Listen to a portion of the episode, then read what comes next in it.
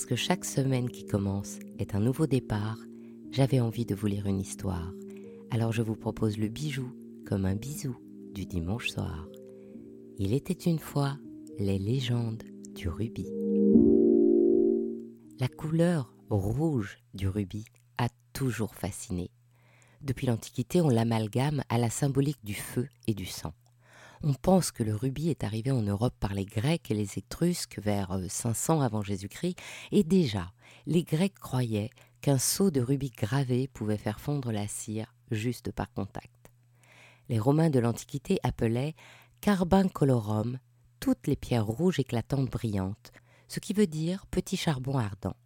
À l'époque, on ne savait pas vraiment faire la différence entre le rubis, le spinel rouge qu'on appelle aussi rubis balai, la tourmaline qu'on appelle rubis de Sibérie, et le grenat pyrope, le grenat almandin, le grenat hyacinthe ou la fluorite rouge ou encore la topaze rouge orangée. Ce n'est qu'au XVIIIe, quand on saura le distinguer, qu'on appellera cette gemme rubis, en référence au latin ruber qui signifie rouge.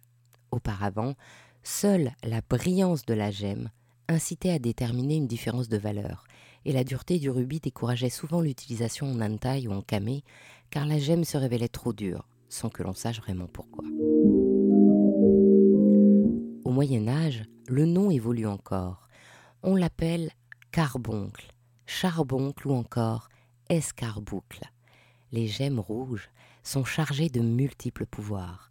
On pense que les dragons et les chimères les portent sur le front pour trouver leur chemin, et que si la gemme sont entachées ou changent de couleur, c'est signe de l'arrivée d'un malheur. Bref, les gemmes rouges protègent. Elles deviennent très précieuses car le feu et le sang sont le symbole du courage et de l'ardeur, et ce sont justement les qualités que l'on demande aux chevaliers. Alors, les chevaliers les portent sur leur aume pour se protéger des blessures et des maladies. Aussi, rapidement le rubis devient-il un apanage royal. Malheureusement, comme on ne sait pas distinguer le rubis du spinel, certaines gemmes royales considérées comme rubis sont aujourd'hui ascertainées comme des spinels. Le rubis du prince noir qui est au centre de la couronne britannique est un spinel. Son histoire remonte à 1362, quand Pierre Ier de Castille l'apprend comme souvenir après avoir tué Abou Saïd, un prince mort. Et puis, Pierre Ier est chassé de son trône et demande l'aide d'Édouard de Woodstock. Celui-ci est en fait Édouard Plantagenet, prince d'Aquitaine, prince de Galles, duc de Cornouailles et comte de Chester. C'est le fils d'Édouard III, à l'époque où le royaume britannique détient une grande partie de la France et notamment Bordeaux et la Gascogne. Et on le surnomme le prince noir en référence soit à la couleur de son armure, soit, dit-on, à celle de son âme. Comme Pierre Ier ne peut dédommager Édouard, il lui offre la flamboyante gemme de 170 carats qui sera portée par la suite par le roi d'Angleterre Henri V à la bataille d'Azincourt en 1415 où les Français sont battus à plate couture. Et puis Richard III porte le rubis du prince noir à la bataille de Boswo en 1485, avant qu'elle soit montée sur la couronne de Jacques Ier, et puis sur celle de Victoria en 1838 et de George VI en 1937. Cette gemme en octaèdre non taillé est aujourd'hui toujours sur la couronne britannique et portée par Élisabeth II pour l'ouverture du Parlement. Mais on sait maintenant que c'est un spinel. En France également, la confusion entre Rubis et Spinel est historique. En 1530, Charles VII épouse la duchesse Anne de Bretagne. Elle apporte en dot sa région, sa marine et ses bijoux. Le plus beau est le Côte de Bretagne, un rubis à trois pointes de 206 carats, hérité de sa mère Marguerite de Foix. Elle le transmet à son tour à sa fille, Claude de France, pour son mariage avec François Ier. Alors quand François Ier décide de créer les joyaux de la couronne de France comme bien inaliénable de son royaume, il émet naturellement cette splendide gemme. Henri III met en gage les joyaux de la couronne pour financer les guerres de religion, sauf le Côte de Bretagne. Plus tard, Louis XV demande à Jacquemin, joaillier et garde des pierreries du roi, de créer un insigne pour l'ordre de la toison d'or et le Côte de France est retaillé dans sa forme de dragon par Jacques Gay en 1750 et serti au-dessus du fameux diamant bleu de France de Louis XIV qui deviendra le diamant maudit le Hope. On perd la trace du Côte de Bretagne au moment du vol du garde-meuble de la couronne après la Révolution.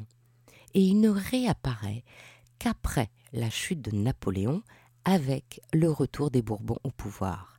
C'est le seul gemme qui nous est parvenu des premiers joyaux de la couronne, et il est aujourd'hui au Louvre, à la galerie Apollon. Mais on sait maintenant que ce rubis fameux est en fait un spinel. A contrario, dans la couronne de Saint Venceslas, le rubis central est bien un rubis. Cette couronne est à l'origine créée pour le sacre de Charles IV, roi de Bohême et empereur romano-germanique. Le roi la commande en 1346 pour son couronnement et la destine à orner par la suite le reliquaire du crâne du saint roi Venceslas, le saint patron des Tchèques. Il souhaite qu'elle soit très luxueuse parce qu'il a été élevé en France et a pu apprécier le faste de la cour de France. En effet, son père, l'allemand Jean de Luxembourg, est en conflit ouvert avec sa mère Élisabeth de Bohême, qui est tchèque, et il décide de soustraire son jeune fils à l'influence maternelle. Pour cela, il envoie à la cour de son oncle par alliance et parrain, le roi de France Charles IV, dit Charles le Bel, avant de lui faire épouser la française Blanche de Valois. C'est un roi cultivé, qui parle couramment cinq langues, le latin, l'allemand, le tchèque, le français et l'italien. Et il transforme son royaume tchèque en pôle central du Saint-Empire, à la fois administrativement, mais aussi artistiquement, en faisant venir à Prague les meilleurs artistes. Ainsi, il initie le premier âge d'or de la Bohème.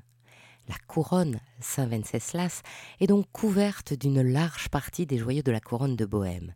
Elle comporte 19 saphirs, 30 émeraudes, 20 perles, 44 spinels, et il y a bien en pierre centrale un extraordinaire rubis oriental non taillé de 250 carats. Aujourd'hui, la couronne existe encore et est gardée à la cathédrale Saint-Guy de Prague. Pour accéder à ce trésor, les sept clés confiées à sept hauts responsables de l'État et de l'Église doivent être réunies. Mais on peut en admirer une copie au château de Prague. Le rubis fascine et est à l'origine de nombre de légendes. En Birmanie, d'où viennent les rubis mythiques, les légendes célèbrent cette gemme et lui prêtent des vertus fabuleuses. On raconte qu'il y a très longtemps, si longtemps que Bouddha n'était pas encore venu visiter la terre, la nature était tout entière livrée aux bêtes sauvages et survolée sans cesse par des oiseaux de proie. Un jour, un aigle, qui est l'empereur des oiseaux, et celui-ci était le plus grand parmi les siens, était à la recherche de nourriture. Son vol majestueux l'amène à survoler le versant d'une montagne, où il aperçoit un énorme quartier de viande tellement fraîche que le sang d'un rouge éclatant paraissait briller. Bien sûr, il fait des cercles au-dessus de sa proie avant de fondre en piqué dessus pour la gripper dans ses serres et l'emmener dans son nid. Or, malgré toute sa force prodigieuse, il n'arrive pas à la soulever. Alors, l'aigle comprend que la nourriture est une pierre et que cette pierre est la fille du feu et du sang la terre. Cette pierre était un rubis, et le lieu magique de cette découverte avait pour nom Mogok. Plus tard, alors qu'on avait pris l'habitude des cadeaux de la terre et que les rubis étaient extraits régulièrement de la vallée mythique de Mogok, le roi birman décréta que tous les rubis d'une taille importante seraient sa propriété exclusive. Mais le paysan, Namok, trouve une pierre extraordinaire de plus de 500 carats. Il coupe la pierre en deux, en donne la moitié au roi birman et vend l'autre moitié à un empereur de Chine. Mais quand ce dernier est chassé de son pays, il demande l'asile au roi birman et lui offre le rubis en paiement. Le roi birman voit bien que les deux gemmes forment une seule pierre, alors il ordonne que Namok soit tué et sa famille brûlée vive. La sœur de Namok arrive à se sauver et avant de mourir de chagrin, lance une malédiction sur la vallée en prédisant que la Terre cesserait de produire les pierres précieuses. Aujourd'hui, les mines de rubis de Mogok sont réellement taries.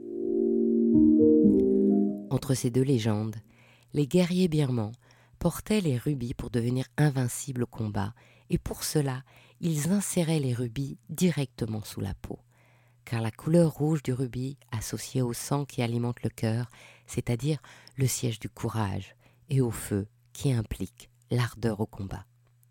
En Inde, le rubis est appelé du nom sanskrit Ratnaraj, qui signifie roi des pierres précieuses, ou encore Ratnanayaka, qui veut dire chef des pierres précieuses, car sa couleur indique un feu interne qui ne peut être éteint. Si on offre un rubis au dieu Krishna, on s'assure une réincarnation en puissant empereur. Et si on veut faire une offrande au dieu hindou, on peut apporter des pierres précieuses pour constituer l'arbre sacré dont les rubis sont les fruits. Cette offrande magique s'appelle le Manimala.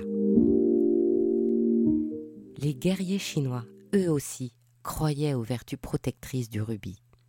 Dès 200 avant Jésus-Christ, ils en achetaient sur la route de la soie pour les placer sur leur épée. On raconte que l'empereur Kublai Khan aurait offert une ville entière en échange d'un seul rubis. En Orient, le rubis est aussi un symbole important de la religion islamique. Dans le Coran, il est écrit Dieu envoya une maison de rubis à Adam. Elle prit place à l'endroit appelé la Kaaba, au sein de la mosquée sacrée de la Mecque. Une pierre blanche et brillante y fut déposée, de sorte que cette maison éclatante puisse être visible de partout. Adam la visita et constata que tous les lieux où il posait le pied devenaient florissants et se couvraient d'eau courante et de verdure. Le rubis est alors étroitement lié à la création de l'homme. C'est pourquoi les souverains orientaux recherchent les rubis. Marco Polo racontait que Sendemain, le roi de Ceylan, possédait le plus beau et le plus gros des rubis, long comme une pomme et gros comme le bras d'un homme, vermeil comme le feu et sans aucune tache. Quant au roi du Siam, il possédait une escarboucle si grande qu'elle éclairait toute sa chambre. Au XIIIe siècle à Bagdad, le calife Montansar Billah de la dynastie des Abbassides possédait un pan d'or au plumage enrichi de pierres précieuses et aux yeux de rubis, un coq à la crête et au regard de rubis, un œuf de rubis de la plus belle eau. Malheureusement, il perd le combat contre les Turcs et doit leur laisser tous ses trésors. Pour les chrétiens, le rubis a également une très longue histoire. Il est même mentionné quatre fois dans la Bible. Dieu aurait créé douze pierres, dont la plus précieuse est le rubis. Ces douze pierres créées par Dieu étaient placées sur le plastron d'Aaron au niveau du cou. Par ailleurs, le rubis symbolise le sang du Christ. Alors le rubis est la pierre des bagues des cardinaux jusqu'au concile œcuménique de Vatican II. Aujourd'hui, il est communément admis que le rubis est la pierre qui symbolise les 35 ans de mariage et c'est aussi la pierre de naissance du mois de juillet. Au-delà de ces symboliques, le rubis est bien sûr chargé de vertus prophylactiques. Dans l'Europe médiévale, le rubis est utilisé comme talisman et même médicament contre la peste. Au XVIe siècle, Jean de Renoux, médecin d'Henri II, puis d'Henri III et d'Henri IV, indique dans l'un de ses ouvrages médicaux que le rubis est grandement cordial et qui plus est résiste puissamment à toute pourriture et venin. À peine un siècle plus tard, la croyance dure toujours, et d'ailleurs, le rubis de Madame de Montespan est célèbre. Elle est née Françoise de Rochechouart de Mortemart le 5 octobre 1640 à Lussac-les-Châteaux et épouse Louis-Henri de Pardaillan de Gondrin en 1663 qui lui donne le titre de marquise de Montespan. Elle devient la favorite de Louis XIV, se fait appeler Athénaïs, lui donne sept enfants et contribue largement au développement du luxe en créant autour d'elle une cour brillante et en protégeant notamment Molière et La Fontaine. Mais on n'oublie pas qu'on accusait Madame de Montespan d'utiliser la sorcellerie et qu'elle est très impliquée dans l'affaire des poisons, où elle a été suspectée d'avoir donné des charmes à Louis XIV à son insu. Elle possédait un rubis sculpté de la couleur mythique sang de pigeon qui représentait son visage et qu'elle portait en bague, sûrement en protection. Ce bijou est actuellement au British Museum de Londres. Aujourd'hui, en lithothérapie, on pense que le rubis régule les problèmes liés au système sanguin et au cœur, et qu'il aurait le pouvoir d'apaiser la colère et l'anxiété. Il favoriserait donc la joie de vivre et la confiance en soi, éloignerait les cauchemars et préserverait de la contagion. Au cours du temps, les symboles évoluent. Par exemple, le cœur que l'on estimait être le siège du courage au Moyen Âge est aujourd'hui toujours lié à la passion, mais à la passion amoureuse. Aussi le rubis est considéré comme une gemme de déclaration d'amour passionné. L'éternelle amoureuse Listelor a été couverte de joyaux et de rubis par ses amoureux. En 1957, son époux, Mike Todd, lui fait la surprise de lui offrir, à la sortie de sa piscine, une magnifique parure Cartier en rubis et diamants. Et en 1968, c'est Richard Burton qui accroche son cœur avec une bague rubis Van Cleef Arpels dissimulée au fond de sa chaussette de Noël.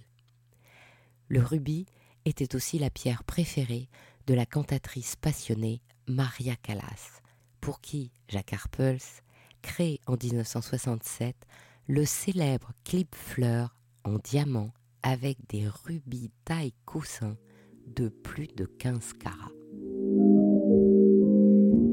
Ainsi se termine cette histoire d'Il était une fois le bijou. Je vous souhaite une jolie semaine et vous donne rendez-vous dimanche prochain. Si cette histoire vous a plu, envoyez-moi plein de bisous sur les réseaux sociaux d'Il était une fois le bijou et encouragez-moi en partageant les bijoux bisous tout autour de vous. À bientôt pour un prochain bijou, un nouveau bisou du dimanche soir.